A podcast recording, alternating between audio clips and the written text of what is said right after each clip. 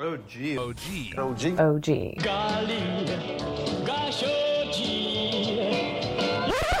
It is time that we do something new. Joe Ovies and Joe Giglio. By doing something new, I mean doing something old, but we're bringing it back, so it's basically new. Here we go. Let's podcast alongside Joe Giglio. I'm Joe Ovies, Eford Studios, downtown Raleigh. Thanks to Empire Properties. And thanks to Copiers Plus for presenting Ovies and Giglio. You might not understand this. You might not know this. Unmanaged printers can eat into your profits, Joe.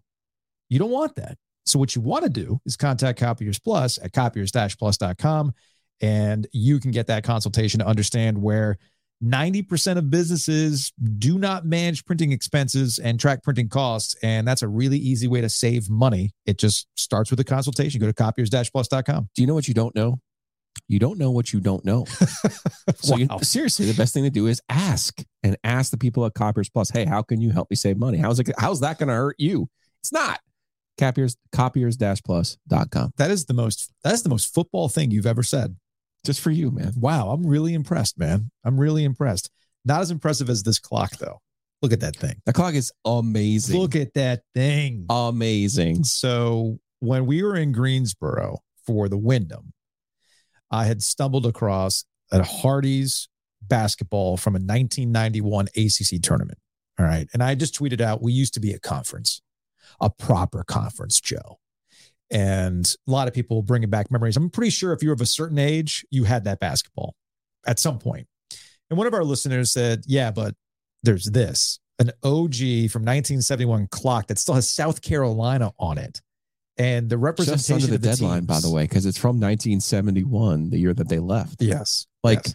the best part about this clock, though, is how many versions of NC State logos do you have?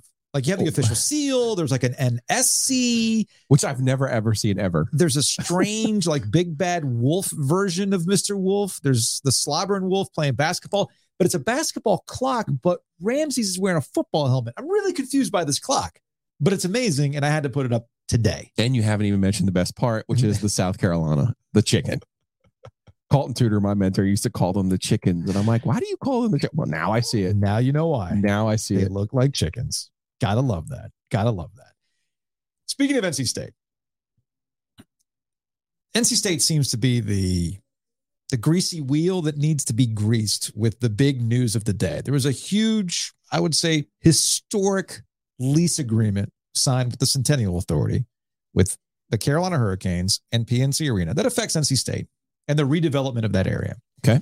And on today's show, we'll be talking to Tom Dundon. I'm sorry, we'll be talking to Don Waddell. We hope to talk to Tom Dundon in the future, but we're talking to President General Manager Don Waddell a little bit later on about what this means and also their offseason. And Philip Isley, who's the chairman of the Centennial Authority. Uh, he's been with the board since 2011, but he's been the chair since 2021 and trying to land this plane that's been going on for a few years now.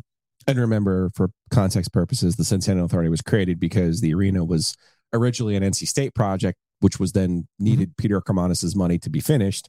So you had these two entities. And so they created a third entity, the Centennial Authority, to basically make decisions on how to run the arena.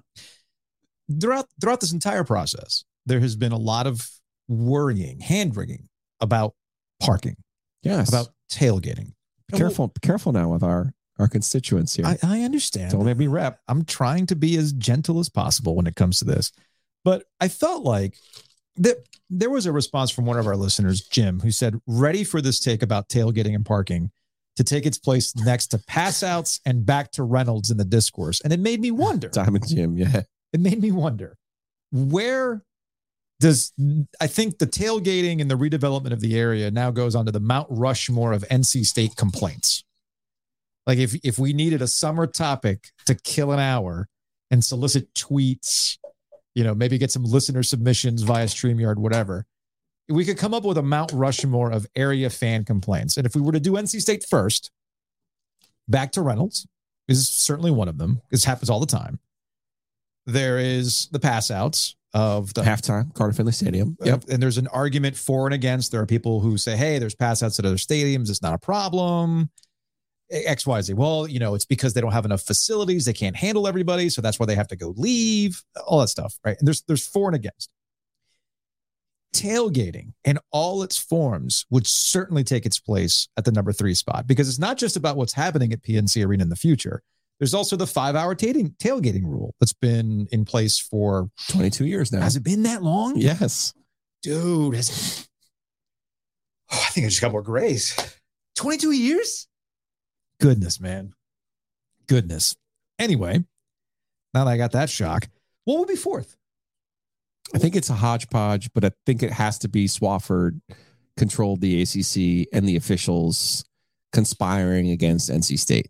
It was a central theory out of Greensboro because Swafford was the former Carolina AD. So all like TA was in, Mhm. all any kind of basketball Karl Hess thing would always go back to Swaff. Swaff.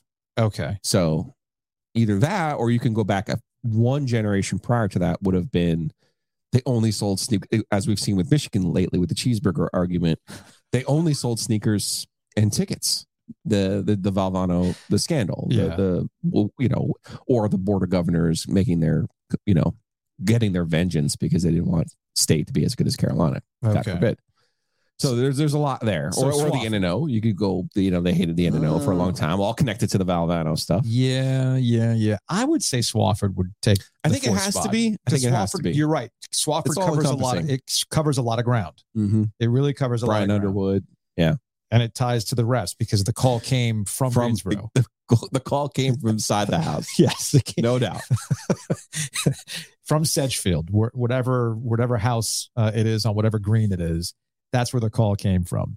Speaking of calls, last week, Roy Cooper, governor of North Carolina, wrote a letter to the NCAA in relation to Tez Walker, transfer wide receiver from Kent State. He's from North Carolina.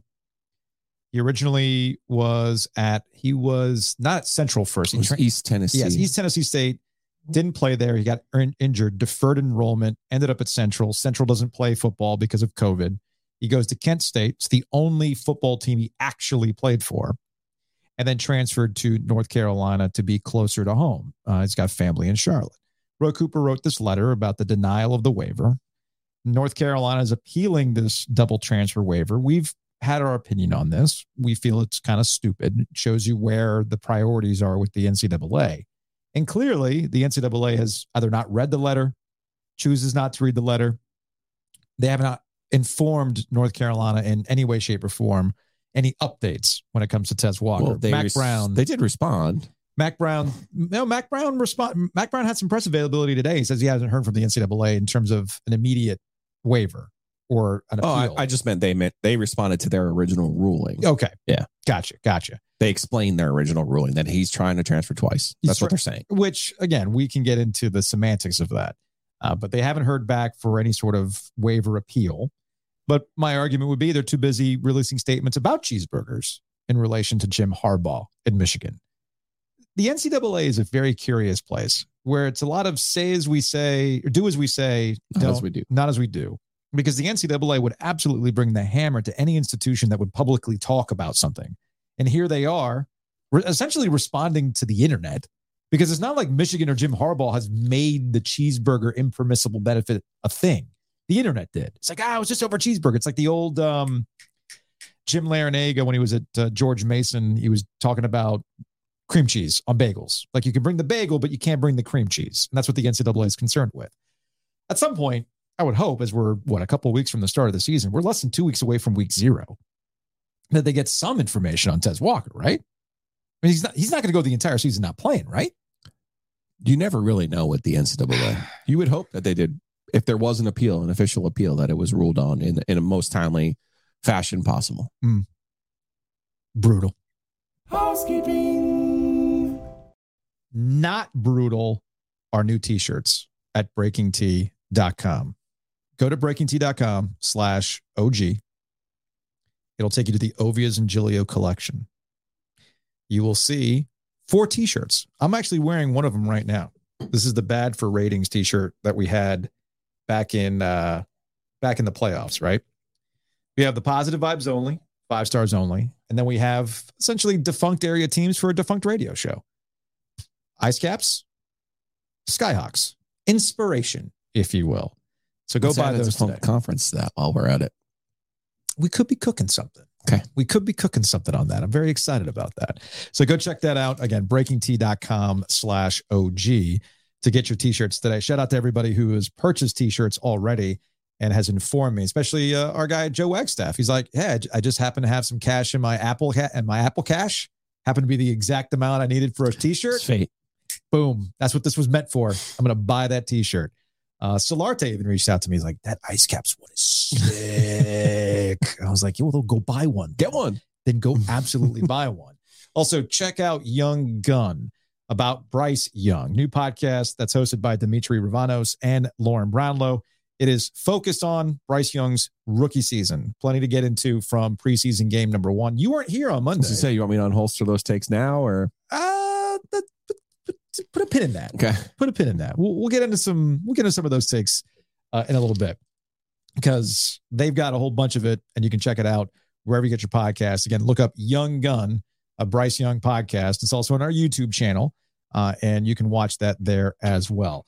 Thanks to Whitaker and Hamer for sponsoring Ovies and Giglio and my hometown realty, HTR, myhtr.com. Let's let's let's get to the bottom of the house thing first. Have we had any information? Have we sold a house? Have we bought a house yet? I, I need to check in with Barry okay, check about in the with Barry. house, about an update. Let's make this happen. But the truth of the matter is, you need a real estate agent. Don't don't go don't go to Spain.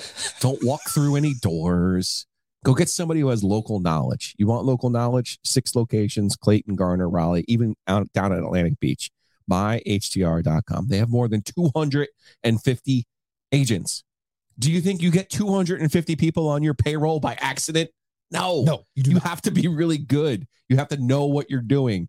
Check them out. MyHTR.com. Also, Whitaker and Hamer, wh.lawyer. And I feel like at this point is all we have to say because they they have the world's greatest URL. If they are smart enough lawyer. to have the world's greatest URL, Mhm. they're certainly smart enough to help you close on a house, sell a business, any kind of family law issues. Those are your guys. I feel Joe like Hamer, Josh Whitaker. They're going to take care of all of your legal needs. I feel like we should send them the term sheet for PNC Arena between them We can, yes. and the Carolina Hurricanes and see if there's anything that would raise an eyebrow. You know, just out of just out of curiosity. That'd be that's something they can do. So again, check them out online at wh.lawyer.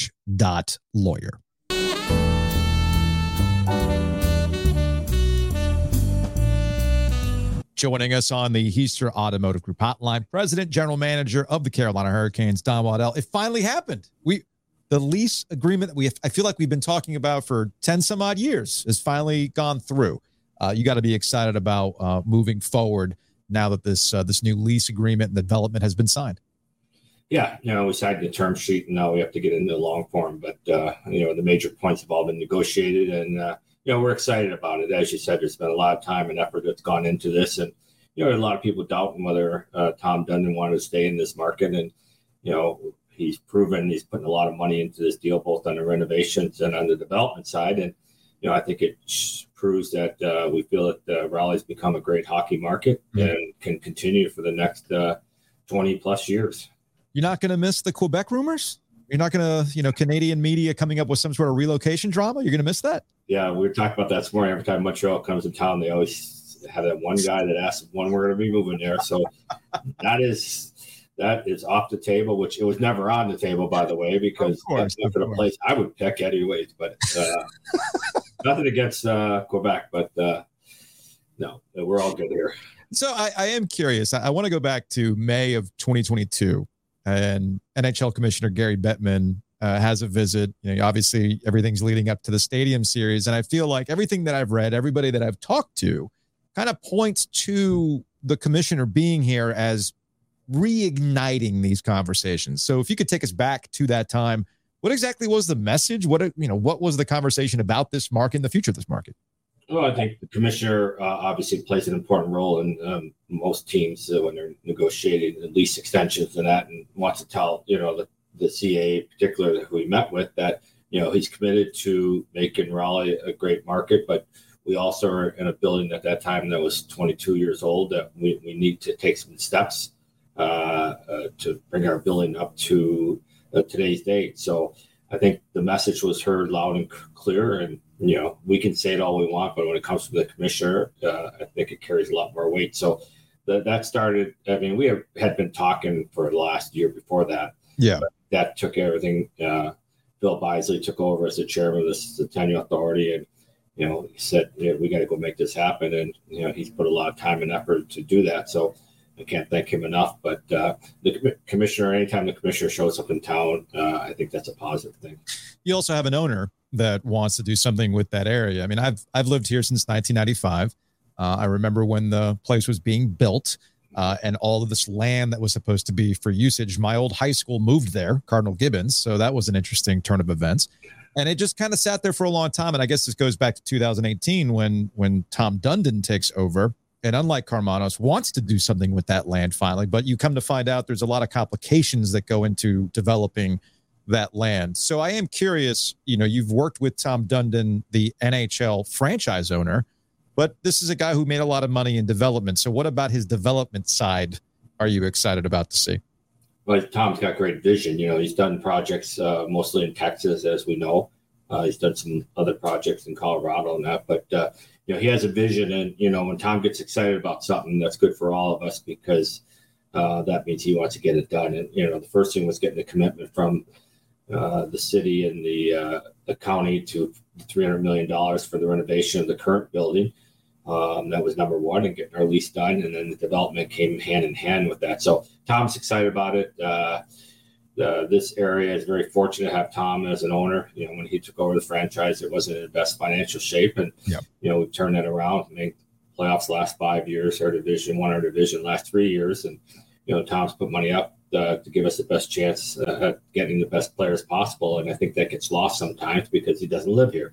Mm-hmm. But obviously, hopefully those remarks go away now that he's made the commitment uh, for the next uh, minimum of twenty plus years you say he gets excited about things he wants to follow through on it. I feel the same way about the stadium series. When Giglio and I talked to him uh, during that event back in February, he was adamant about bringing another one. He, he wants this, this, this, more often. So it's not lost on me that in this new term sheet that there is plans for another outdoor game. Is this nebulous plans or are there actual like get the wheels in motion for another stadium series event? Yeah, no. The the commissioner made a commitment that uh, we would get one in the next five years. Okay give or take, uh, you know, depending on what happens. But uh, so you know, those talks, it's not going to happen in the next couple of years, nor do we want it to happen next mm-hmm. couple of years. We need a little. It, it, takes a few years to organize and get it going, but uh, certainly uh, what we did here at Carter Finley this past. Uh, February, March, whatever it was, was outstanding. I mean, it showed it showed I think everybody, not only in this area, but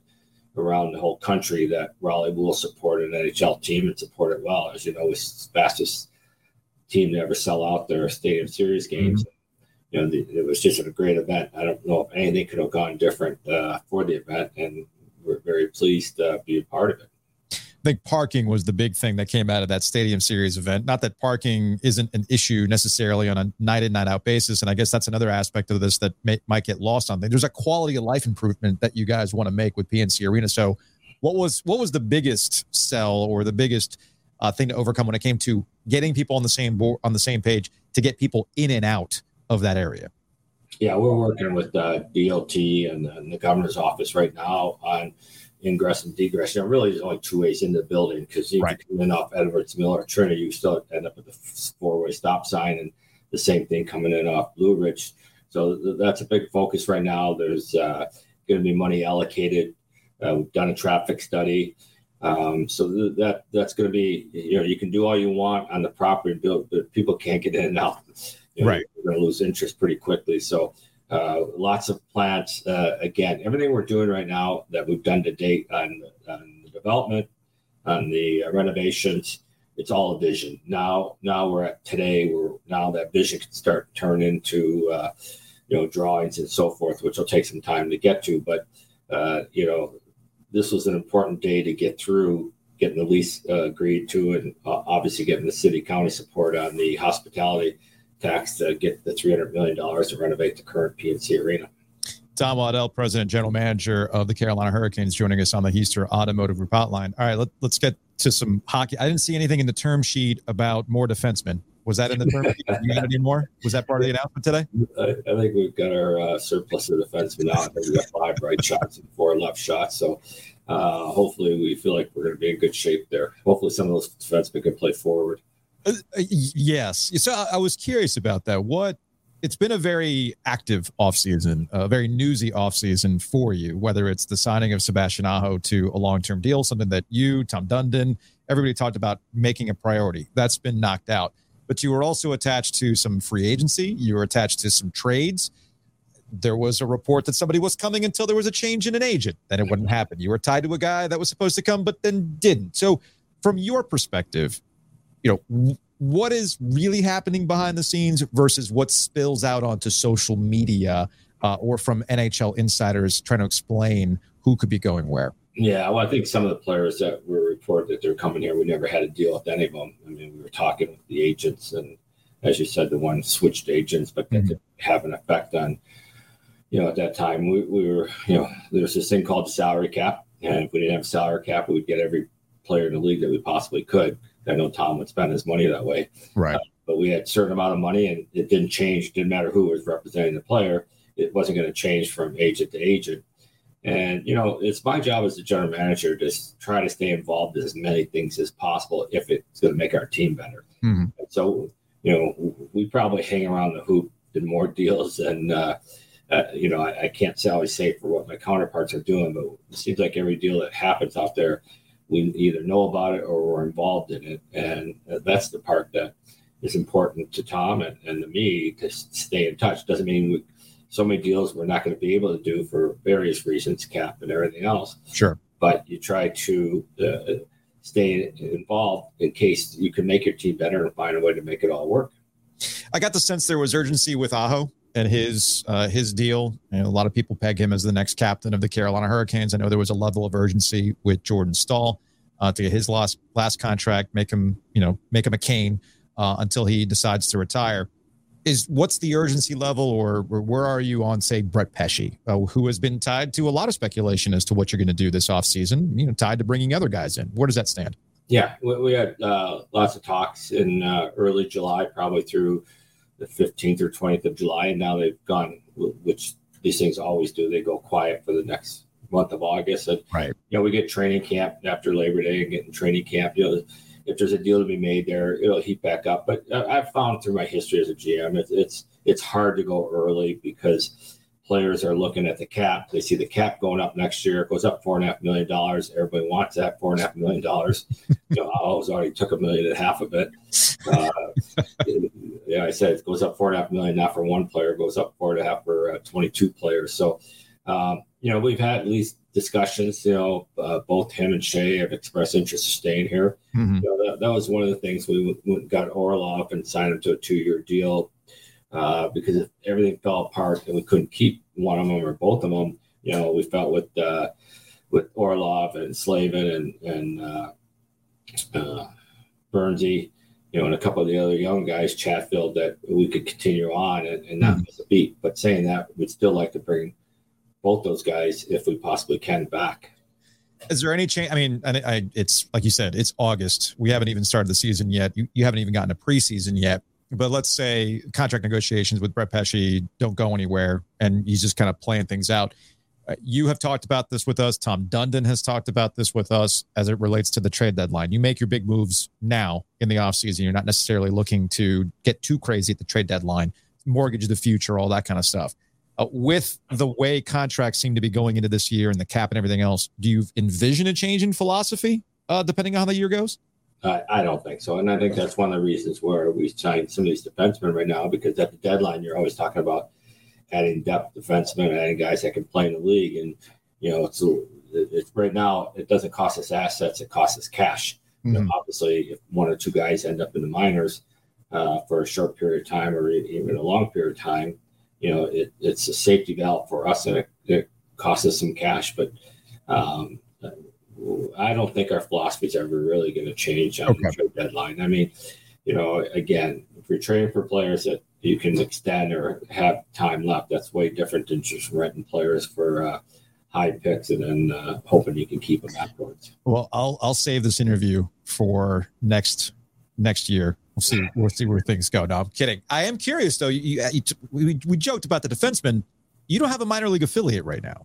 So, how is this? There seems to be some confusion. Even I'm a little bit confused how you're going to make this work without an AHL affiliate because you even have three goalies, including uh, Kochetkov, and they, they have to go somewhere and play. So, how is that going to work out? Yeah, we, we've got a couple deals with NHL teams right now. Uh, uh, put a few players here and there, and uh, we're continuing to talk to teams. Obviously, some of these might not come down until we get into training camp, but you know, you always have injuries. Uh, if not for us, but I mean, other teams, you know, uh, I don't think uh, it, will be a little bit of a tap dance for a while, but at the end, I think we'll be fine. You know, we left some of our best prospects back in Europe this year, mm-hmm. which you know they play in great leagues, and you know whether it's Sweden or Finland in the elite league, so their development won't hurt. You know, it's not a great situation. Uh, we kind of didn't have a choice in this, so we got to make the best of it and try to plan what we're going to do for the following year. But at the end of the day, we'll find uh, place for all these guys uh, by the time the season starts. I was going to say for the following year, my guess is you don't want to do this two years in a row, right? Uh, no, no. Okay. We want, we want to be able to run it. I mean, you know, it's not like I said, it's, it's not ideal. We, we, got forced into this decision. Okay. Uh, but it's not it's not the best for development either. We want to have our own coach. We want to have our development guys. I mean, our development uh, uh, development coaches will still be able to see the guys and talk to the guys. It's just you know it's nice when they're in one place and they could spend you know uh, a few days there and see all the guys. Now there'll be a little more travel, but it, it we'll, we'll make it work. Okay, gotcha. Don Waddell, president, general manager, Carolina Hurricanes. I saw the News and Observer uh, snap a photo. I think it was Robert Willett who took a photo of you and Boo Corrigan, the athletics director at NC State, shaking hands when the Centennial Authority was was all said and done and the thing got signed. There wasn't any no sort of like tailgating quips or jokes that were made between because I know this has been a thing with state fans. They're really worried about their parking spots, Don. Yeah, yeah, yeah. No, Boo, Boo and I, first of all, yeah. the, the, relationship with NC State's never been better, led by the chancellor and Kevin Howell and, and, and Boo. You know, Boo and I talk all the time. We're on the same page. You know, we're, we're not competition. We're, we're here to help each other. And you know, there's a lot of things that in this enhancement that is going to not only help the Hurricanes but help NC State. You know, recruitment's become such a big thing in college sports, not just for their basketball team, even their football team. Though, you know, if you have a development here in property, it's it, it's going to be a nice attraction for uh, for players. So, uh, no, you know, the tailgating, people are getting all excited. It's going to be nice. It's going to be better.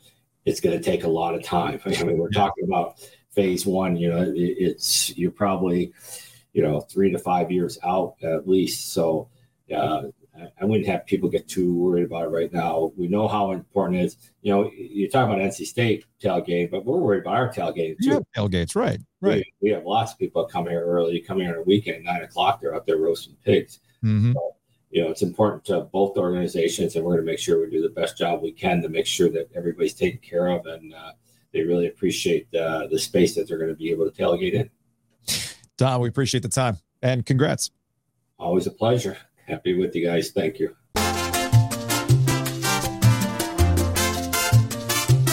Big thanks to Don Waddell for joining us here on the OG. Don, I was the, I, he surprised me with his Quebec comments. He's like, not a place I would want to go to in the first place, but yeah, it was never a thing. Good for Don. Good for Don. And I can tell that he's a little flustered by the AHL thing, you know, where they're going to put their prospects right now. I know fans are kind of worried about that too. They seem to have something cooking here, so they'll play it out. I don't imagine them doing this again the following year. Just saying, just saying. Maybe Don needs some insurance on uh, all these defensemen. He's worried about. That's why they have all these defensemen. He has insurance for the defensemen. He's a smart man. Very, very smart man. All you have to do is go to theoginsurance.com. That's right theoginsurance.com. Matt Davis, State Farm.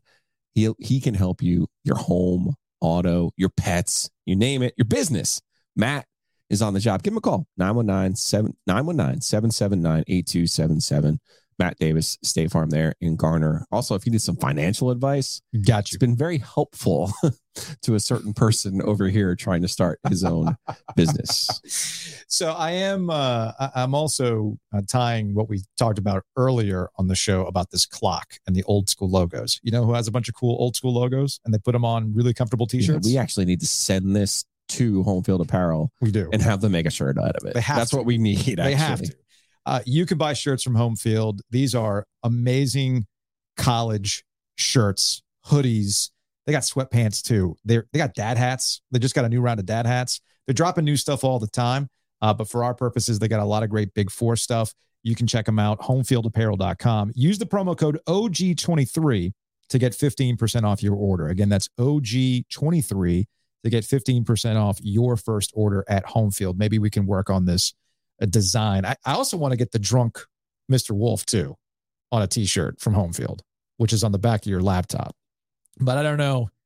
I don't know if NC State wants to be associated with that in the Yeah, future. they have to sign off on that. yeah, yeah, yeah, yeah. State state's gonna have to sign off on that sort of thing. I mean, it, it is what it is.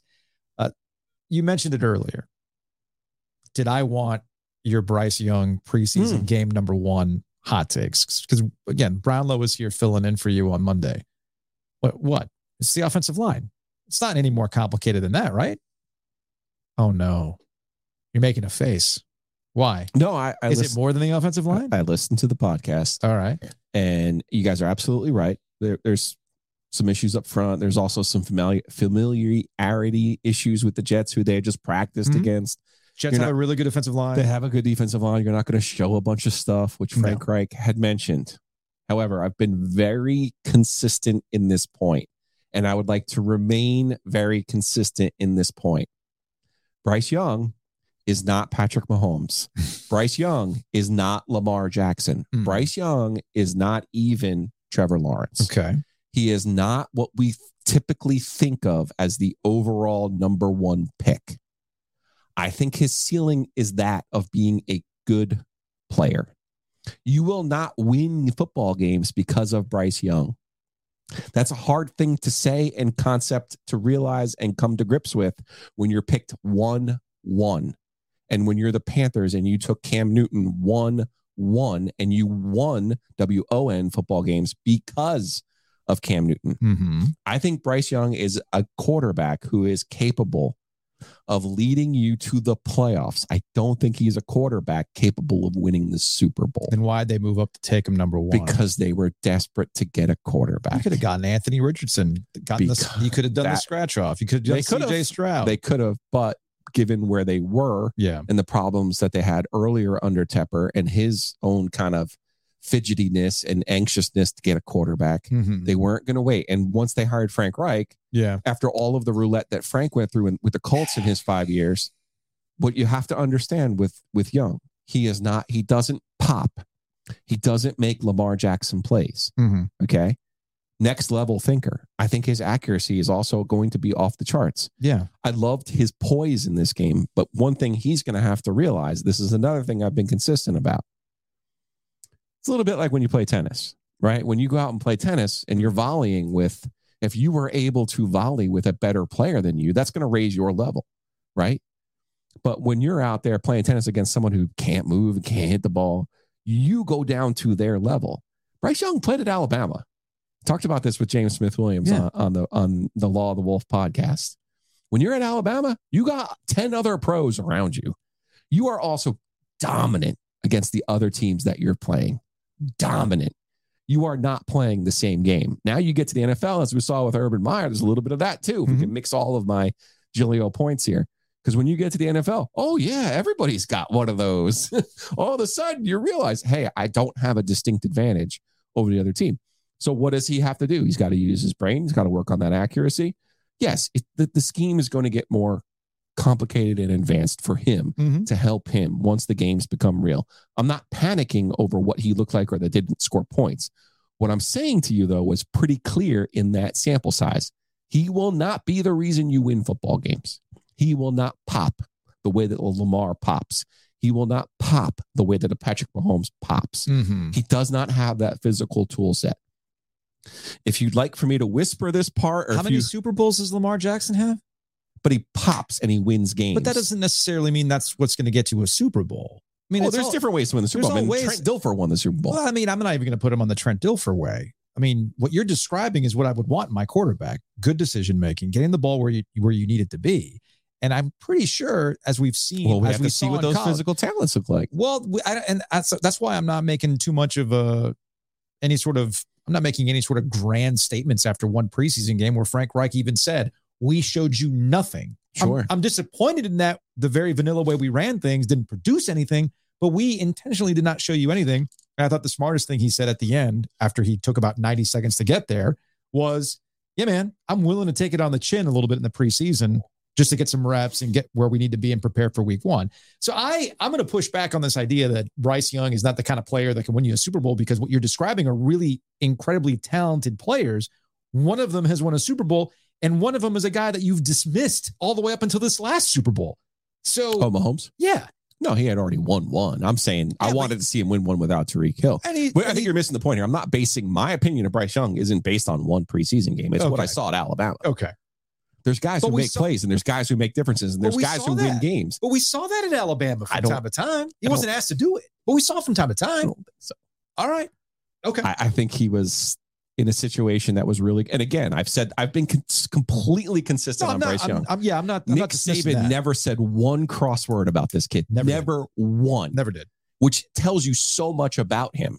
Mm-hmm. But the truth of the matter is, like, he is what he is. I uh-huh. don't think he's magically going to turn into something that he's not. And I've said this all along, and I'll just say. I'll just explain it to you in the most simple of terms. And some people get confused when I use gender and race roles, but I'm just gonna I'm just gonna give it to you. He has the traits. He has the typical traits of what we would consider to be a quote unquote white quarterback. Yes. He does not have the traits of what we would consider to be a quote unquote black quarterback. We talked about it all the way through. right. And I even to the draft. I have said from it. day one that Mhm. his comp is Drew Brees. Mhm. That's his comp. So he, but to get to Drew Brees' level, remember when he played for the Chargers, he was good. Wasn't great. Yeah. To your point about Mahomes and winning Super Bowls, you got to get with the right coach. Is Frank Reich going to be the right coach? He could be. Could be. But I'm just saying to you, he is not a guy. He is. He will not be the reason you win football games. Was Drew Brees the guy who won football At games? times, a lot of times, no.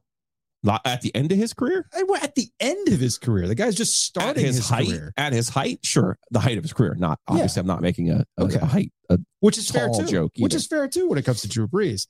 I don't know. I, Drew some dudes around him too. Don't forget. everybody needs dudes around absolutely. Everybody needs except the dudes around Chiefs, apparently, as they proved giving ones away. as they proved Well, as they proved you wrong. You you you referenced Florida State. A quick transition from the NFL to college football. We'll get to the AP Top 25. Florida State's got expectations on it again. Uh, they're actually uh, ranked what in the top 10 for this upcoming season. They're not in the conversation like Georgia and Alabama and Ohio State. Georgia, the overall number one. Three people didn't vote for Georgia. Uh, they got an easy schedule. We'll, we'll get into that a little bit more with Steve Wiseman, who's an AP Top 25 voter. But Florida State's still very, very active on on social media these days. And today's date is August 15th. We are recording today's show live to tape, August 15th.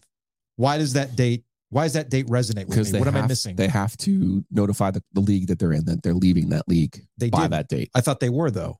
I thought there was nothing holding them, Joe. This grant of rights, they're not sweating it. Okay, cool. So it's now August 15th, and they weren't informed that they were leaving last time I checked. So what, what what's going on here? Are they doing it next year? I got a question for you. If you could raise the money to get out of the grant of rights and Yeah. the exit fee, why wouldn't you just apply that to your own program instead of giving it to Huh. a third party? That's a really good question. I guess we don't understand the economics of college sports Okay. in the way that some Oh, it's brain because Florida there's State going to be a thirty million dollar gap every year because nothing's ever going to change about the, the construct of college football. Nothing has changed Ever. with the construct of college football over the last two years, and nothing will over the next two.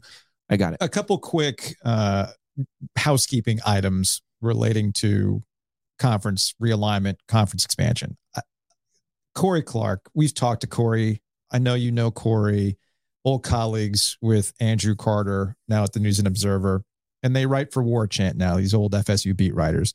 And I, I did a spit take when I saw this tweet today that instead of mocking Florida State for its bluster or criticizing the Noles for not being great for a few years, our Corey Clark explains why these other ACC schools should show some appreciation for Florida State and Clemson, absolutely carrying the conference for decades. Right off the bat, I can tell you one key difference between Florida State and Clemson. Clemson got empowered through the Clemsoning label, won a couple national championships, stays relevant. Do you see them holding big, grandiose board of trustees meetings that are zoomed and then given out like red meat to the fan base and then battle with other ACC people about how you need us or see you in our rear view mirror. Last time I checked, Clemson's not out there openly being antagonistic with its own conference. It, it- I haven't missed that, right? Graham Neff is not doing interviews where he's like, "Psh, "We're owed all this money. Give us the money." I, did I miss that? Uh, not that I've. I, it's been a couple minutes that I've looked online, but Okay. I don't think so. Okay, I, I just wanted to make sure I didn't see that. Florida State, on the other hand, is the one having board of trustees meetings and their athletic director doing interviews, saying we're out of here, screw this conference, we are owed money. They- They're the ones State doing that, should right? be trying to do what's best for Florida State. Of course, like everybody else. We all agree on this, right? No, just like North Carolina. Bubba Cunningham. when did we ever say that Florida State shouldn't do what's best for Florida State? did Bubba Cunningham come on with us while he was riding around in his car? Yeah. And just, you know, take a blowtorch to the conference? You know that they're making sure that North Carolina's in the best position for oh, North Carolina. Oh, absolutely. Behind the scenes, there are schools that are frustrated with the, the structure yes. of the deal and the price of the deal and the length of the deal. There's no doubt about that. So uh, what people are kind of confusing here is no, no, no, no, no, no, no, no. We get it. Just don't act like we don't get it. And also don't act like we can't point out that your whining is met with, well, here are your results. Or, Also, like try to understand. You're 44. I'm 48. yeah. When we were growing up, Florida State, they were it. Oh, they, Like they were breathing fire break. all the time. Are you kidding? Mhm. So I I have this is where I get into what is your standard? Like you won 10 games last year. Congratulations. You're in the preseason top 10 this year. Congratulations. Mhm. You've now reached state in Carolina's level. Like that's not your level. Your level is winning the thing and burning it to the ground, man. Congratulations. Come on. Congratulations on that. Congratulations on that. One other expansion note as well. I think it was Chris Vannini at the Athletic basically took the ACC to task for not expanding. There's four no votes. Florida State, Clemson, North Carolina, NC State were the four no votes For not expanding. for not expanding. And I'm sitting here, no, no, no, no, no. Some people didn't watch war games and it shows. Sometimes the best way to play is to not play. The best way to win is to not engage. Stay put. The granted rights is your strength and your weakness, but in this particular case, use it as a strength. Adding Cal and Stanford does nothing. And I'm also confused. If the ACC is doomed the way people make it out to be, what is Cal and Stanford adding to the ACC that's ultimately going to save them? That, I- that makes no sense. And if the ACC's doom, if you care so much about Stanford or and Cal, Oregon and Washington for that matter. Like it, fair, they weren't going to help state either. I mean, They- they weren't gonna help. ACC either. they weren't going to help. But it- it's like, which way is it? Which way do you want this to go? If the ACC is doomed, then why are you why are you saddling Cal and Stanford to a doomed conference? Shouldn't you want, if you care so much about them, maybe go somewhere else? I, I- don't know. It doesn't make any sense to me the way people want to make it out, uh, the way that people are portraying it. As I said on Twitter, it's very strange to me that you want Cal and Stanford to buy beachfront property in Rodanthe in 2023 when you know that thing's going to fall into the ocean. Why would you do that? So the ACC is either the place that's going to be saved and be around for a long time for these teams, or they're not. Which one is it?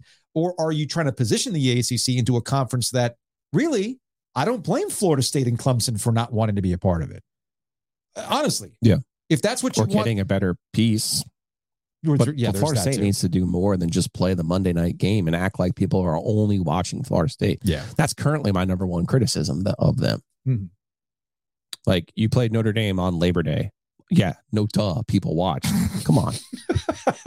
Where was the Jacksonville State game? Where was the Miami game? Right. Right? Right. Right. Like- Joining us in the Eford studio, we've had all sorts of people in the studio today. It's Big day today. Very Love busy. it. Very, very excited about this. Steve Wiseman, News and Observer. He's an AP voter by choice.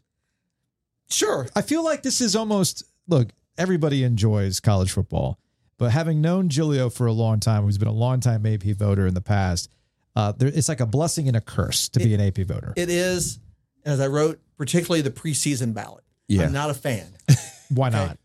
because it's you know you're basing it It's on a guess. Yes, I you know I haven't seen all these teams in camp. I haven't been to spring practices. I've been to Dukes. Okay, I didn't put them in. Uh, shocker, but uh, no. I mean, so All right. So anyway, who was your number one? Georgia? So you were not one of the three voters who didn't vote Georgia. I didn't give Kirby Smart any bulletin board material. and you didn't give Nick Saban any bulletin board He's material.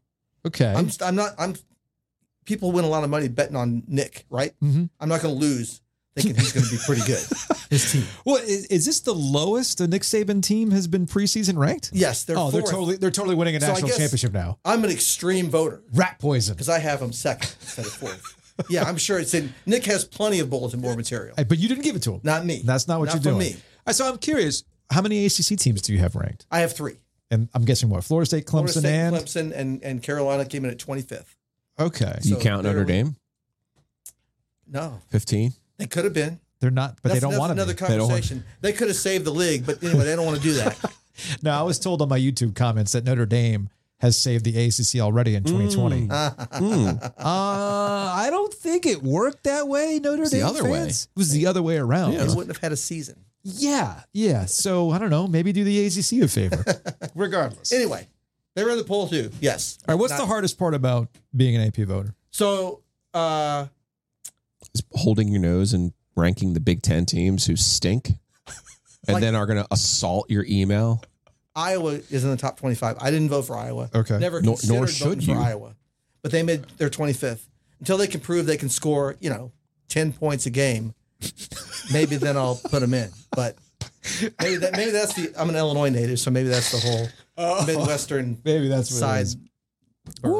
Burn. But I, I was not. I was not. I was not prepared for that uh, Iowa slander. I was. I was not ready for that. So I. I think we see this a lot with college basketball, but I think football is really not all that different when it comes to the the course of the season. You know, the top five, you can probably figure that one out. Top ten, okay, yeah, I, Yeah. I can handle that one. Once you start getting to fifteen through twenty five, things get really interesting, right? that's where it gets tough because Okay. you can throw a blanket over 15 teams Mhm. between 15 and 25, those last 10 spots. And it's a matter of then you really got to parse the resumes and look deep at, you know, the analytics and PFF and stuff like that. And there's know, also the philosophy of what you're doing with a preseason top 25. Some people view it as a projection. Somebody, some some people might just view it what I think right now. Florida State and Clemson's a good example of this. You have Florida State ahead of Clemson, but you are of the belief that Clemson might actually finish better than Florida State. That's correct. That's on, on my ballot for ACC, the you know the poll we did Mhm. at media day, right? I have Clemson to win the league and Florida State second. I think in the long run, that's the way it's going to turn out. Okay. But right now, In pads, I think Florida State, you know, what they did in the transfer portal in the offseason, the momentum they have, you know, Clemson didn't end last year on a great note, right? Mhm. Got beat by South Carolina and Tennessee, you know, wasn't, wasn't good. Uh, so anyway, that's a little bit, that's, that's how the preseason poll works. Well, I think Joe, Were you required to put Ole Miss in there? no.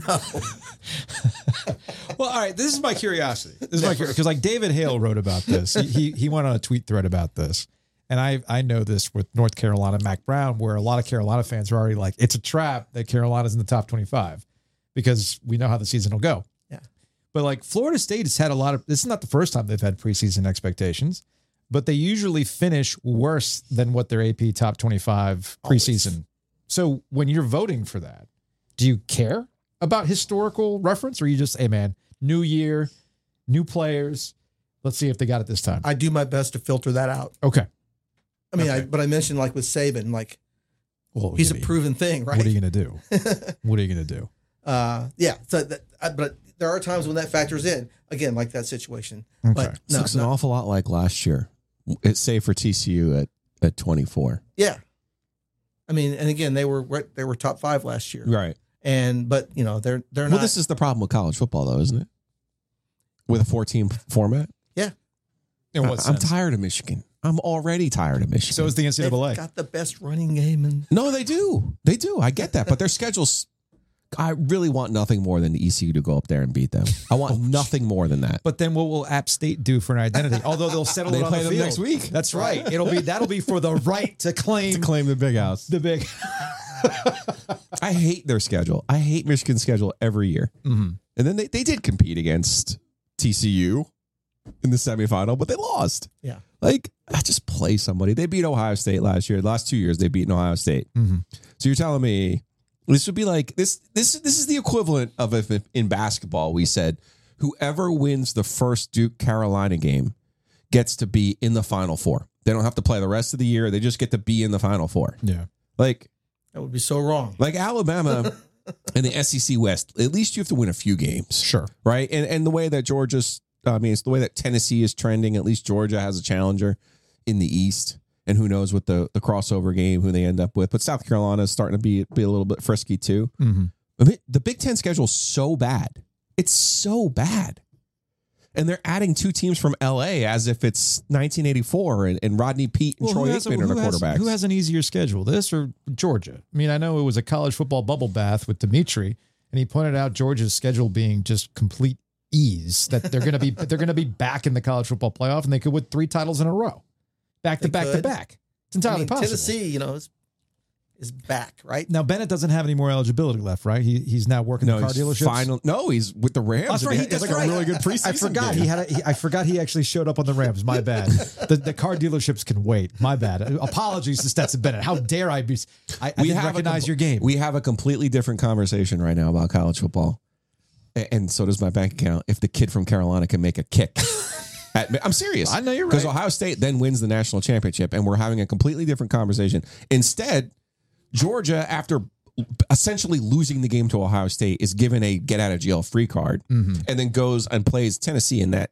uh, excuse me, they play TCU in that championship game, and they they played that game like they owed them money, like they beat the absolute piss out of them. Like that was embarrassing for the for college football and for TCU, the way that that game played out. But that's what Georgia is can, is capable of doing. Exactly. But they were they were caught napping by Ohio State, but the kicker from Carolina Oops. in in an indoor facility. Come on, man, make a kick. Talk to me, Goose. Work with me just a little bit. All right. NC State, uh, the, uh, we'll close on this with the ACC schools. You've got Florida State, you got Clemson, you got Carolina. Was NC State the next ACC team up? Yes. Oh, no love for Pitt. It would have been a little bit of Pitt, but Okay. um, yeah, they would EJ's going to email you. I mean, here's yeah, yeah, he'll email. It's a shocker. Um, no, uh, Texas Tech, South Carolina to go outside the ACC were others in the mix there, Mm-hmm. but uh, yeah, so NC State would have been in that group too. Yeah, because I saw one. NC State only had one, like one point, or others receiving votes. They only had Same one. as Duke. Duke had a point. Really? Now we talk about schedules, and I know that was the talking point coming out of ACC kickoff. Yeah. And I know you and I've talked about that because you know you you cover Duke, that their schedule is that theoretically Duke can have a better season, but have a worse record. Absolutely. Somebody from the Daily Progress gave Duke the 25. Really? Yeah. And state was the Bloomington Herald something. Telephone. There you That's go. Any? Yeah. they- It's like, does Brennan Armstrong have any family up there? Or Potentially. I mean, I don't know. rest of their ballot looks fairly normal. Okay. Well, Well, They ha- oh, they have Carolina at 16. Ooh, that's extreme. South Carolina at 23. South Carolina is the one I feel like not getting kind of sort of the love. Yeah. Like this would be a year where I, w- I would vote for South Carolina over Carolina, predicting mm-hmm. that South Carolina is going to win that football Oh, game. okay. That's how I would do it. That way Yeah. I don't have to hear, and then I could just say, well, you won the game, or if you win the game, I'll move you up. Right. Those are the kind of situations that you also have to mitigate like who you're going to hear the most from, and you got to pick who you want to fight with. I got no problem fighting with Michigan fans. Well- like some of these SEC teams, you you you better like get well, arm, after- armored guards for your all the- house. after all the Florida State stuff I've been dealing with, at this point, I'll deal with any other fan base. They're mostly benign though. What Florida State fans? Yeah, come on. Well, I, I do love Every uh, every insult was you're a clown. Like okay, clown. we get it. Clown. We got or, it. To me, the more insulting part wasn't being called a clown. It was acting as though college football is some sort of you know existential galaxy brain take. Like you just don't understand Economics. You don't get it. No, we get it. We also get you don't have a place to go. Uh, and that's what we'll close on, Steve. I want, we're, we're going to be doing this uh, every Tuesday during the football season. Yes. I got nothing to be mad at you about right now. So But- maybe we might need to work thing. on I'll that. work But on that's the thing. We're going to find reasons to be mad with Of you. Of course. And I am curious if by Tuesday, if you could pull at least one email that you get Oh, from Oh, some we'll get an angry email of the week. Yeah, Like, like, an- I would Yeah. love to or a get tweet or something. an yeah, yeah. Angry email of the week from somebody who is just incensed Look that you you had still somebody repping the Herald 17. Sun too in this. wow. old school baby. Whoa. I did it. hear from a Duke fan that why didn't you put him in the top twenty? You know more about this team than anybody. Why didn't you? Well, that should tell you then, right? If you know more than anybody, the fact that you didn't vote him, well, that might say something, man. All right, Steve. Thanks, man. All right.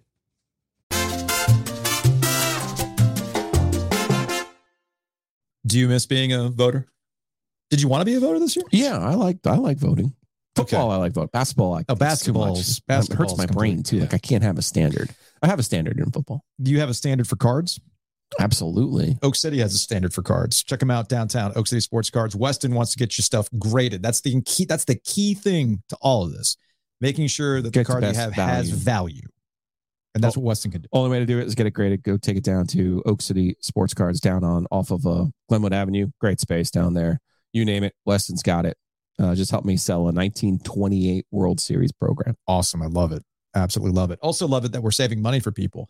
I had a listener talk about how they moved I over to Mosquito that, Authority and Pest Authority, and they're going to be saving 150 bucks a year thanks to Mosquito Authority and Pest Authority. I said that would buy you a couple of t-shirts at breakingt.com. Buy some OG merch, y'all. Yeah. With your saved money. Yeah, Let's word, go. word is bond with Hayes. There are no contracts with Mosquito Authority, Pest Authority. Go check them out at bugsbite.com.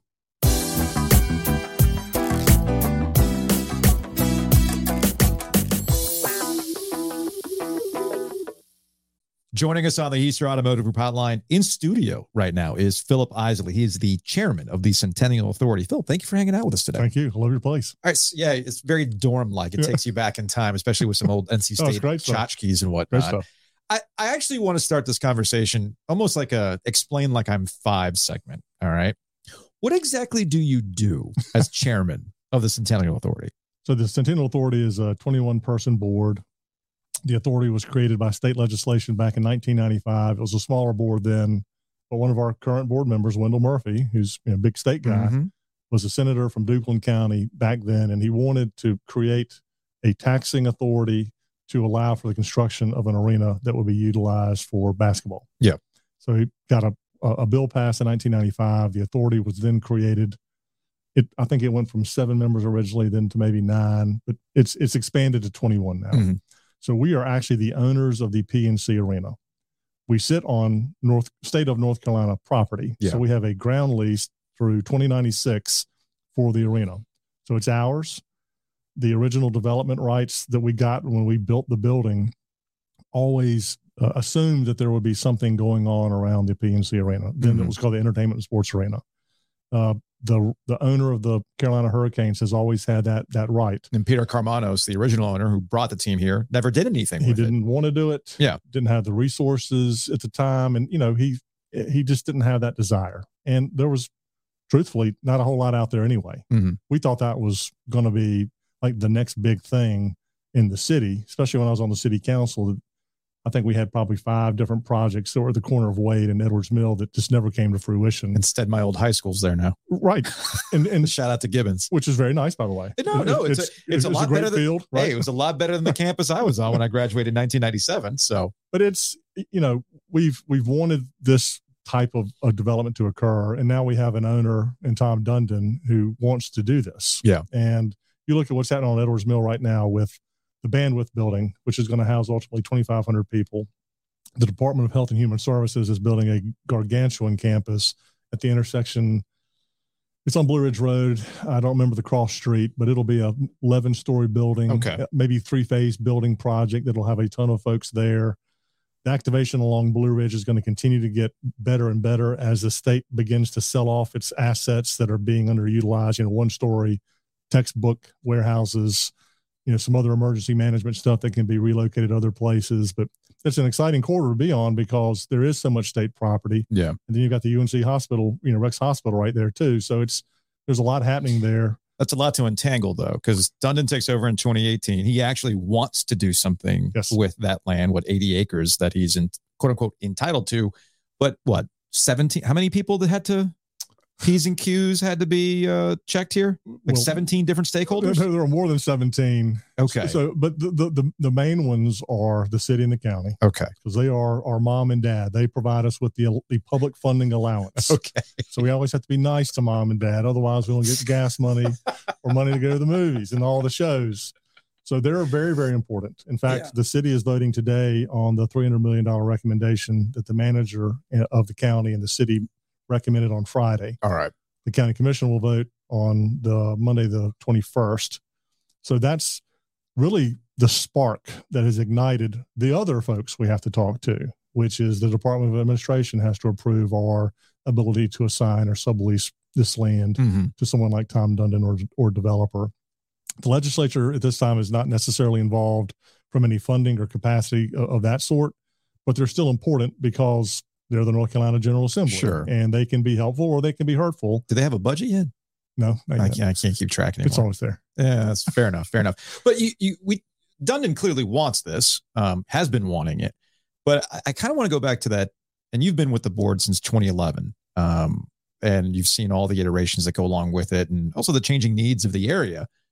What was Gary Bettman's message in May of 2022? Because I feel like that really got things moving for real again. So there were two messages that we received around that era. We I, I was not the chairman at the time in sort of the summertime of 21, Mm-hmm. but the mayor of Raleigh, Mary-Ann Baldwin, basically had a meeting with folks and said, "Get off your, you know, cuckoo, cuckoo, you know, your fanny, Yeah. and get something done." Mhm. So she really sort of started the process of us thinking harder about this. I became chairman in December. Bettman came before the playoff. I think it was the first playoff game in Raleigh, and Yeah. said, "Look, your building's fine and everything, but it's it ain't up to It's old. up to snuff. Yeah. You got to get going.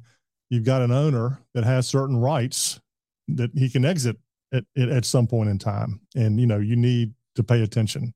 And you I think in our defense, we started paying attention shortly after I was elected. We started engaging in sort of what do these conversations look like? Mhm. What do we need to do? We knew, I mean, as of today, on September the 1st of t- 2023, Mr. Dundon can give us a letter and say, I'm, I'm out of here Sure. and we having that deadline really was helpful honestly it, as much as it stunk that you know we were working against a deadline Mhm. deadlines sometimes are really good for getting the deal done Yeah, that's how I work. i mean So- and it's just it worked out really well and you know i mean nc state was a big part of this too they're our co-tenant Mhm. and you know the building was built initially for them and yeah, it but was- it's not just about basketball either. And I guess that gets to uh, G- Giglio's not here as this conversation, but I, I know I have a note here that Giglio would absolutely ask about tailgating Right. in the parking spots and what is real, what is fiction. You can get on social media, and I'm I'm sure you know who I'm talking about because there's a very vocal group of people who think this is terrible for the culture of NC State football specifically, and yet I talk to you and it's like, it's not what you think it is. So, what is real and what is not real about parking at PNC Arena and Carter Finley Stadium with this new lease agreement? Well, as I learned today and heard in our, our earlier press conference, there are 14,000 parking spaces for football games with everything. We Okay. have 4,100 spaces on our side. The rest are on NC State Stadium side or, or the State Fair grounds or other uh, satellite uh, areas. We have intentionally, any development that occurs out there is going to be phased in over 20 years. Okay. I mean, NC State is going to know when things are moving. We're hopeful that the development will occur in other areas of the arena, but we're still working through what that's going to look like. Mm-hmm. I mean, some of the cool things that that owners agree to do is dedicate five acres that will never have any development on it whatsoever, and it'll be programmed for a dedicated tailgating spot, Yeah, that makes sense. either Ole Miss style, which was where I went to law school. I mean, Mhm. I've seen that. I know what that feels like. You're It's talking about the Grove. correct. It's Yeah. incredible, and you know, so it, everyone's space just doesn't go away. Mhm. I mean, it's going to take time. I think the 23 season is going to be fine. I think the 24 season is going to be fine. I mean, the, the hysteria around this, I, I get it. I mean, p- the fans are passionate. I'm a state fan. I Mhm. understand. I've also had my tailgating spot moved three times since I've been a season ticket holder. Okay. I, it's okay. I mean, you have to, it's weird how you choose parking now, but I, I manage. I'm also turning 56 on Sunday. Mm-hmm. I, I think in 20 years, I'm going to be tired of tailgating and I might want to pull into a hotel or a Mm-hmm. Makes restaurant sense. and have a different experience or the sports book. I was gonna say pour one out for the old TX lot. Now that I'm thinking about it Everybody all, says that. Right. that's all. That's all. Part. That's where I tailgated Right, back in the day. Um, so I, I guess that's the, the the part that you're referencing is I'm kind of in the same boat too. I, I don't. I'm not a season ticket holder at any place. I'll just kind of dabble and go to games. And what I've noticed at Carolina, what I've noticed at Duke is that they've done really good jobs with what is called activation. Mhm. All right. And State has its own activation because the tailgating culture is taken over. Now, I will maintain that tailgating culture at NC State is a relatively new thing. We're talking about 20 years old or so because it didn't exist when I was at NC State from Really? 97 to 01. It really got going once Chuck Amato became the head coach and Philip Rivers was doing his thing. And, you know, basketball was kind of in a weird spot and Right. people gravitated towards football. But I look at these activations and I think to myself, as an older person with kids that doesn't have all day, I would spend more time at Sure. events like this, like you would at UNC or what you would do at Duke. So I, I feel like this is a good thing, especially when you want to make the area a 365 day a year place to hang out, more shows, more things to do, more restaurants in an area of Raleigh that is so underutilized as more and more people come into the area. This seems like a no brainer to me. Well, the, the thing that it's going to do is going to transform the area. Yeah. And I still think that football and tailgating is going to be just fine. You're going to want to go there before a game. You're going to want to go there, stay there after a game, Mhm. and you, you'll. It's going to help with traffic issues. I, I it, it, it there's there's really no downside to it other than getting used to something you, you're not currently used to, Fair. and that happens all the time in Raleigh. Anyone who's lived here the last 30 years has has suffered through that. I think it's a good thing. Mhm. You know, where I'm from, my town's dying. I was a growth guy when I was on the city council. And to me, I said this today in the press conference. I think this is the greatest thing to happen to West Raleigh since NC State decided to locate a university there in the 1880s. Um, it's it's going to really change that whole that whole area for the better of everyone who uses that facility. And it's not just NC State. It's Mhm. not just Carolina Hurricanes. I mean, you know, my wife and daughter went to the Lizzo concert. There's six very diverse concerts in September. Yes. I mean, you know, our Tom Dunn, if one thing he's done really, really well is he's ex- explored how we need more great concerts, Mhm. and he has de- delivered like a man. I mean, and that's part of the deal that seems to be lost in all this. We're, we're caught up on restaurants, uh, places to hang out, uh, hotels, office space, etc. I know there's uh, basically lower income housing that's tied into this, which is a good a good thing. workforce housing. Workforce housing. Thank you. So I am curious about the concert venue because there seems to be some confusion that Red Hat was always temporary Mhm. and people forgot that it was temporary because they've done such a great job bringing talent there. Right. You get used to going to shows there and all of a sudden you realize, wait a minute, it's already a good spot. It was always temporary. So where does the relocation of Red Hat tie into this indoor facility that is going to be attached to this renovation to PNC Arena? Well, we think that they can coexist. Okay. Uh, Tom, so they're not, these are separate things. they are separate things. Okay. Got it. and and what will be out on our site will be a covered indoor Mhm. facility. Uh, and it, it, I learned today. I heard when Waddell was talking that it could be more community activation too. Sure. Don't know what that means, but it could also be Beer know, festival. It could be beer festivals. It could be esports tournaments. It could be all sorts of stuff that's just too small for the The arena esports itself. is a really big deal right Yeah. now. We're having huge ones at the arena at- Uh-huh. at the moment. But you know, Live Nation programs, City of Raleigh. I think Live Nation has a relationship with Dundon too. Mhm. There, uh, Don said today that we we are confident that these can coexist in the same space because we turned down so many shows. and and Red Hat uh, is the same way. I mean, you know, the summer is just the summer. I know. Well, And- Walnut Creek had like five shows in a row the other Right. day. So think there- Red Hat had two or three in a row. Yeah. Uh, yeah, I think they had a they had one show last as of this recording. I think it was a couple of uh, turn of the century emo punk bands. Tonight's Queens of the Stone Age, and then they have I some more Tyler shows. Childers Sunday night. Oh, so you got the tickets? I did. Oh man, I'm jealous. It was hot. Uh, dude, I was looking for secondary market tickets for Childers. That was insane. It was like 300 Uh, bucks. mine, I think I we were fairly close, but I could have sold them out for about five fifty. So I was glad Crazy. that I got them when I got them. I saw Childers open up for Sturgill right Mm. before the pandemic in Asheville. This is before Darn. blown up, Ah. blown up. Man, So what was wild? I knew this guy was going to be the next big thing because the people who had showed up for Childers left before Sturgill Simpson got on stage. I'm like, where are all these people go? Sturgill's silly about people. to look. What's it? Sturgill's about to melt your face. Right, right. What are you guys missing here? No, they were there for Childers. I went, okay, that's that guy's the next big thing. Sure enough, here he is. So I'm a little, I'm jealous you went to that show. All right, let's talk timelines. We let's circle back to what you said at the beginning and how things are going to look in the next year, two years, etc. We're not getting Fenton 2.0. We're not getting North Hills 2.0 in the next three years. So No. what is what is step one for this process? So the first phase, he has 20 acres he can develop. Okay. And there are certain milestones that he has to do in order for him to get to phase two. He has to put at least $200 million into the development. He has to have 150,000 office uh, footage or commercial use, Mhm. 100,000 food and beverage, you know, restaurants, bars, whatever. He has to have a 150 room hotel and 200 residential units, 10% of which must be workforce housing. And for a family of four, in Wake County AMI, 80% uh, is about $91,000 a year. Okay. And he, you know, that was a big deal for the city and the county to get their funding level where it was. Uh, everybody's talking about the lack of affordability here.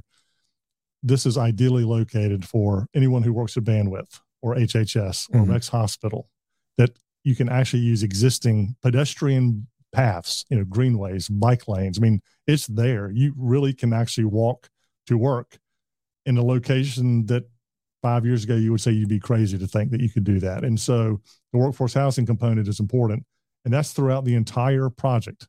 So over the four, five year term, so 20 years, any residential component that goes in that site must have 10% workforce housing Okay. component, which we think is really cool. And to Tom's credit, he agreed very quickly to say that's a that's a great thing. I want, you know, folks living there that, you know, cops, teachers, Mhm. firefighters, et cetera. But every phase is conditioned upon him being successful and, and hitting those milestones. Then he gets to phase two, which is another 20 acres. Yeah. He has five years to complete, $200 million, and you go down to phase three, phase four. The one difference is in phase three, at the completion of phase three, it'll be 2039. We're going to take a look at the building to see where it is in its lifetime. When the le- when his 20 year lease ends, the building will be 45 years old. Yeah. So at age 40, we're going to say, hey, is this still a competitive building for the NHL? Is it Mhm. competitive for the NCAA? If not, we have options. Okay. We are going to either try to build a new one, which at that point in time will probably be one point something billion dollars, where we can make renovations to it like we're doing now, or we can do nothing. And that's a complete Centennial Authority call. Okay. We have the the the the life of that building is is in our hands. If we decided to do nothing, he would have the chance to say, okay, I'm going to leave early. I'm leaving at my lease term. He could try to relocate. That's a that's a long time from now, though. It's a long time from now. I will not be chairman. Um, I hope I'm still able to go to games. I don't even know if podcasts will still be a thing by then. We might just be doing holographic shows, you know, right into your retinas. I have no idea. yeah, in your glasses. Right, right. exactly. Just beam down into our, our, our into our your portal, consciousness. right, Yes. I mean, I have no idea. Elon Musk will have something like that. All right. So th- th- this basically things are, as I joked with uh, with Don Waddell earlier, uh, the president and general manager of the Carolina Hurricanes. Are you going to miss the relocation conversation when Montreal comes to town every time? I, I will say this: uh, there was never a threat to me of relocation. Okay. I mean, that's God's honest truth. We had it built into the lease. Mhm. You know, again, this this one date, September 1, 2023, he could say, I'm out of here. I believe that we made the best lease we could possibly make to keep, you know, this extra five years. And that was reasonable at the time, given what where everybody was. We're in the middle of COVID when we executed the Dern lease, the Mhm. extension. I mean, we had no idea what the world was going to look like, you know, two or three years later, but that gave us the breathing space that we need to create this deal, which I think everybody in the community wins. I think NC State wins. I think the Hurricanes win. I think anybody that goes to games wins, or the Monster Truck Rally, or Disney on Ice. Oh man, It's you know, I haven't, I haven't seen Monster Mutt in a really long time. you know the rodeo. Uh, we're going to start hosting a bunch of rodeos. we'll close on this. I know that Tom Dundon, in our conversations with him, wants another outdoor game. And I know part of this term, this new lease, is to get one here sooner than later. I mean, obviously, it's not going to happen next year or the next two years, but within five or so. I think that mm-hmm. was the idea. But he wasn't all that keen on an all star game last time we talked to him. But an all star game is tied as an incentive to the completion of these renovations.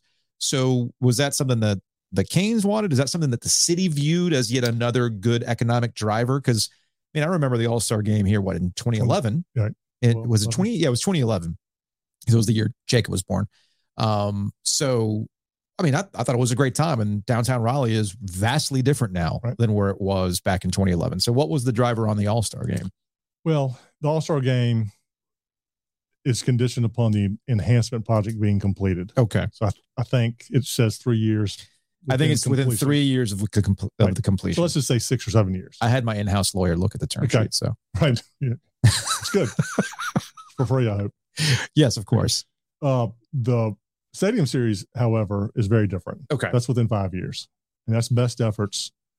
I mean, I talked to uh, Tom Dundon the Monday after the game, and it was a really cool conversation. Mhm. And this is before we knew what the numbers were, you know, what the economic impact was. And I had just finished watching my video recording of it to see that the media coverage was spectacular. Oh, yeah. Yeah.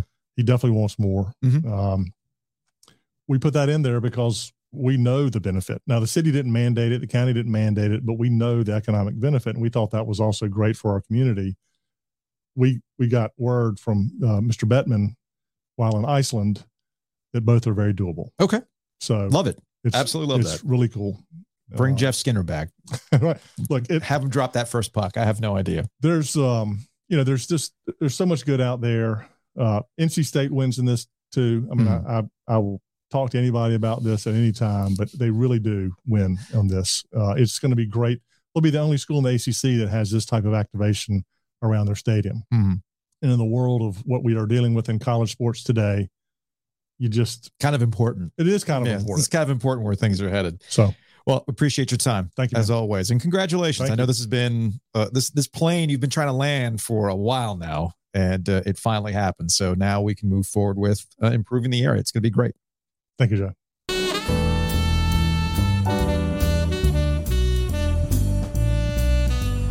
Big thanks to Philip Isley for hanging out with us here on Ovies and Giglio. I, I tried to do fact fiction with him, man, because there's a lot of people who just think it's going to go one way, but it's not going to really be the case. Tailgating is not going to go away. This is this is great for everybody, including NC State. That Could a win for everyone. It really is. Okay. I'm hype about this. It's a win for everybody, man. It's a win for everybody. Kind of like it was a win for everybody in my OG mixtape while you were uh, while you were gone. Wow. We're gonna we're gonna do a mixtape here in a second, but Joe's not happy with me. Wow. Joe's not happy with me. Yeah, I thought for sure if it le- when you, when I heard the words, if you just tell me the artist, in all fairness, I thought it was going to be Sturgill Simpson. Yeah, And then when I re- when I heard the lyrics, I was like, yeah, it could be. could be maybe. And then when it was Taylor Swift, I'm like, wait a second. You just gave someone the tumbler for guessing the most popular artist in the world right now. Mhm. Yeah. Okay, Joe. What? Good work. What? Then I'm like, was it a family member? Was no, It, was it somebody good? no. Like, I just somebody- knew. I just knew nobody was gonna get Cruel Summer, so I'm like, hey, why not? Just give me the artist, and here we are. And I knew you'd get mad because you're super stingy about these breathe through breeze through uh, mugs. Hey, gotta be, man. I got it. You can go get one yourself if you want. Uh, they're 20 bucks, lifetime refills at Breeze Through, coffee, sodas, all that fun stuff. Drop by any Breeze Through location uh, to get yours. Yeah, just a quick, just to correct Philip Isley real quick. There's not just a gas station over by the arena. Okay. There's a breeze It's a through Breeze Through, baby. over by the arena. Get your coffee, get your drinks, get all of your hydration needs over at Breeze Through right there on Edwards Mill Road. Also, shouts to Butcher's Market. One of the more amusing things that's happened since we've been doing this podcast and we've been talking about Butcher's Market. It's almost like people didn't believe us that Yeah. we go and we get stuff there and we think it's delicious. I feel like there's going to be a chapter in Malcolm Gladwell's next book about how great in advertising we are with the Butcher's Market. Unbelievable American success story. All thanks to our little podcast. Go check out Butcher's Market. They got locations across the triangle. Yeah, they got the meats covered. They're also in Wilmington. Don't forget they're in Wilmington. And now in Wilmington, they're making those steak and cheese sandwiches that we swear by. And everyone who has one says, oh my goodness, you were right. Hmm. So in Wilmington, Butcher's Market, go check them out and get the steak and cheese.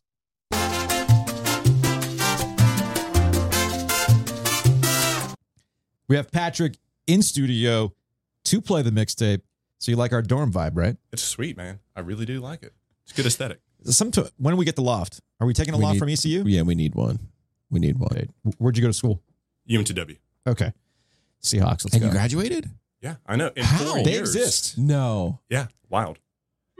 It's a real thing. That's where I should have went to school, but I know I never would have graduated. It's What, at UNC I Dub? But yeah. No, I, I if I went to UNC Dub, I would have been like I was already pushing 235 when I graduated from NC State. I would have been 250 easily at UNCW. Just chilling on the beach, I drinking know. a Chilling on the beach, drinking beer, and the cookout, like literally right there off of campus. Forget it. it's so hot there, you would sweat it out there. Eh, fair point. That's fair thing. point. All right, so this is how it's going to work. We have Wade Minter, PA announcer for the Carolina Oh. Hurricanes, and he's going to read a lyric. Okay. And you are going to have to tell us what song that is. Okay. Let's do it. All right, you ready? Yep. Here we go. We were at the beach. Everybody had matching towels. Somebody went under a dock, and there they saw a rock. It wasn't a rock. It was. I'm stumped. I don't know this one either. Yeah. We were at the beach. Everybody had matching towels. Yeah. Somebody went under a dock, and there they saw a rock. It wasn't a rock. It was a rock lobster. Uh, Dun, dun, dun, dun, dun, dun, dun, dun. What? No, Nah, man. Mm-mm. That was a deep cut. I knew it was some sort of funky song Mhm. based on that, but yes, no. Patrick, I'm sorry. It is what You it came is. all this way. We have consolations, But we have Bryce. consolation prize. We got you a color changing cup. Yeah. We got you some stickers. I don't know. We might even let you get into the secret stash. We shall see. Thanks for coming in, man. Hey, it's been a pleasure.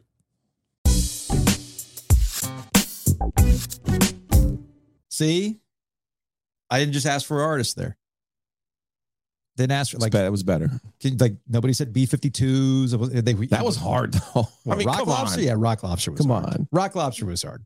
That's one of my favorite songs, though. Right. The that's extended definitely version. one. That's definitely one where if you heard it, you'd be like, "Oh, that Rock Lobster." But when the lyrics, no. and don't let Duke get in the way of that because I know they play Rock Lobster at Cameron Indoor. The actual the the the album version where all of a sudden they go into this weird guitar jam freak out and they're making all sorts of weird marine animal noises. Put it in my veins. Absolutely love that song. Absolutely love it. All right, let's get out of here with some Hey Joe questions. Thanks to Oakwood Pizza Box. Check them out online at oakwoodpizzabox.com. Better yet, drop on by. They have a fantastic spot in downtown Raleigh, and you can get the square. Got to get the square. Gotta Someone the tweeted square. to us the square special. It's the best. Good stuff. Absolutely the best. All right, let's go to Bennett.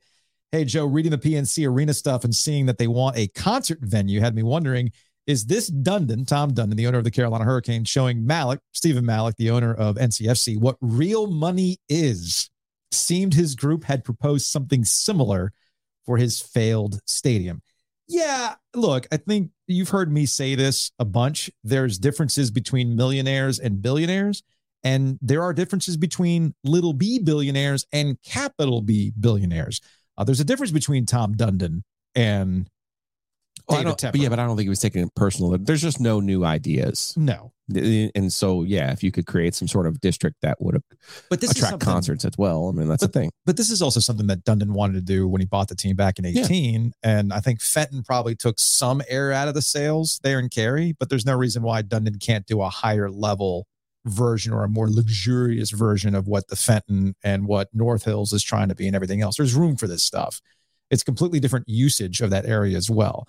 But there are differences between how millionaires, billionaires, and big B billionaires go about this stuff.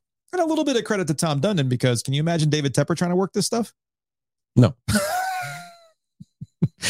Well, he, he I, yes, I can. He he'd sign a contract and then back out with team it. might team might be moved somewhere else at this point. Uh, from Maxwell, Lamestream Media. Oh, I like love it. that. Lamestream Media is pushing the narrative that Clemson State, UNC, FSU are dooming the conference by preventing expansion, weakening the product. If that were the case, why would football heavy schools like Notre Dame, Miami, Virginia Tech not align with the quote unquote proud four? I think some of those teams are malleable. Honestly, I think they're malleable. Uh, I know where Clemson and Florida State are coming from. And I know you and I are on the same page when it comes to North Carolina, that in terms of the brands, news for Florida State and Clemson, it's North Carolina that would actually be more desirable to the SEC in the Big Ten than Florida State. State's the interesting one. But I do think there is a conversation to be had about the relationship between Boo Corrigan, the NC State AD, and Bubba Cunningham Well, don't forget, it's not just the UNC ADs; it's it's the chancellors and the chancellors and Randy what those Woodson two and schools Kevin are about. Guskiewicz. It's interesting to me that Duke was not part of that alliance. That was the most notable thing for me. Forever, Duke and Carolina were on the same page. Mhm. Forever Yes. does not appear to be the case here. might not be the case. And we'll get out of here on this from Unit 2437. Riders on the storm kicking at the teeter this morning.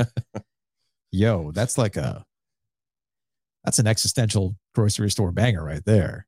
I don't I don't know if that's the weirdest grocery store banger I would have heard. Somebody pointed out they heard too Grateful old? Dead. No, I'm just saying like when you go to the grocery store, you want to be you don't want to be thinking about like deep things, man maybe a love song, maybe a dance song. Like if I heard, for instance, if I was if I was shopping and I heard, um, Obvious, be shopping.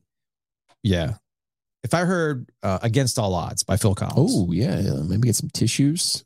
yeah, I'd be where the Kleenex. Yeah, Like I'd be devastated hearing that They're track. trying to sell some wine, maybe. something like that. Something like that. Anyway, that's going to wrap it up for today's edition. We will see you Thursday. For the ones who work hard to ensure their crew can always go the extra mile, and the ones who get in early so everyone can go home on time, there's Grainger, offering professional grade supplies backed by product experts so you can quickly and easily find what you need. Plus, you can count on access to a committed team ready to go the extra mile for you. Call, clickgrainger.com, or just stop by. Grainger, for the ones who get it done.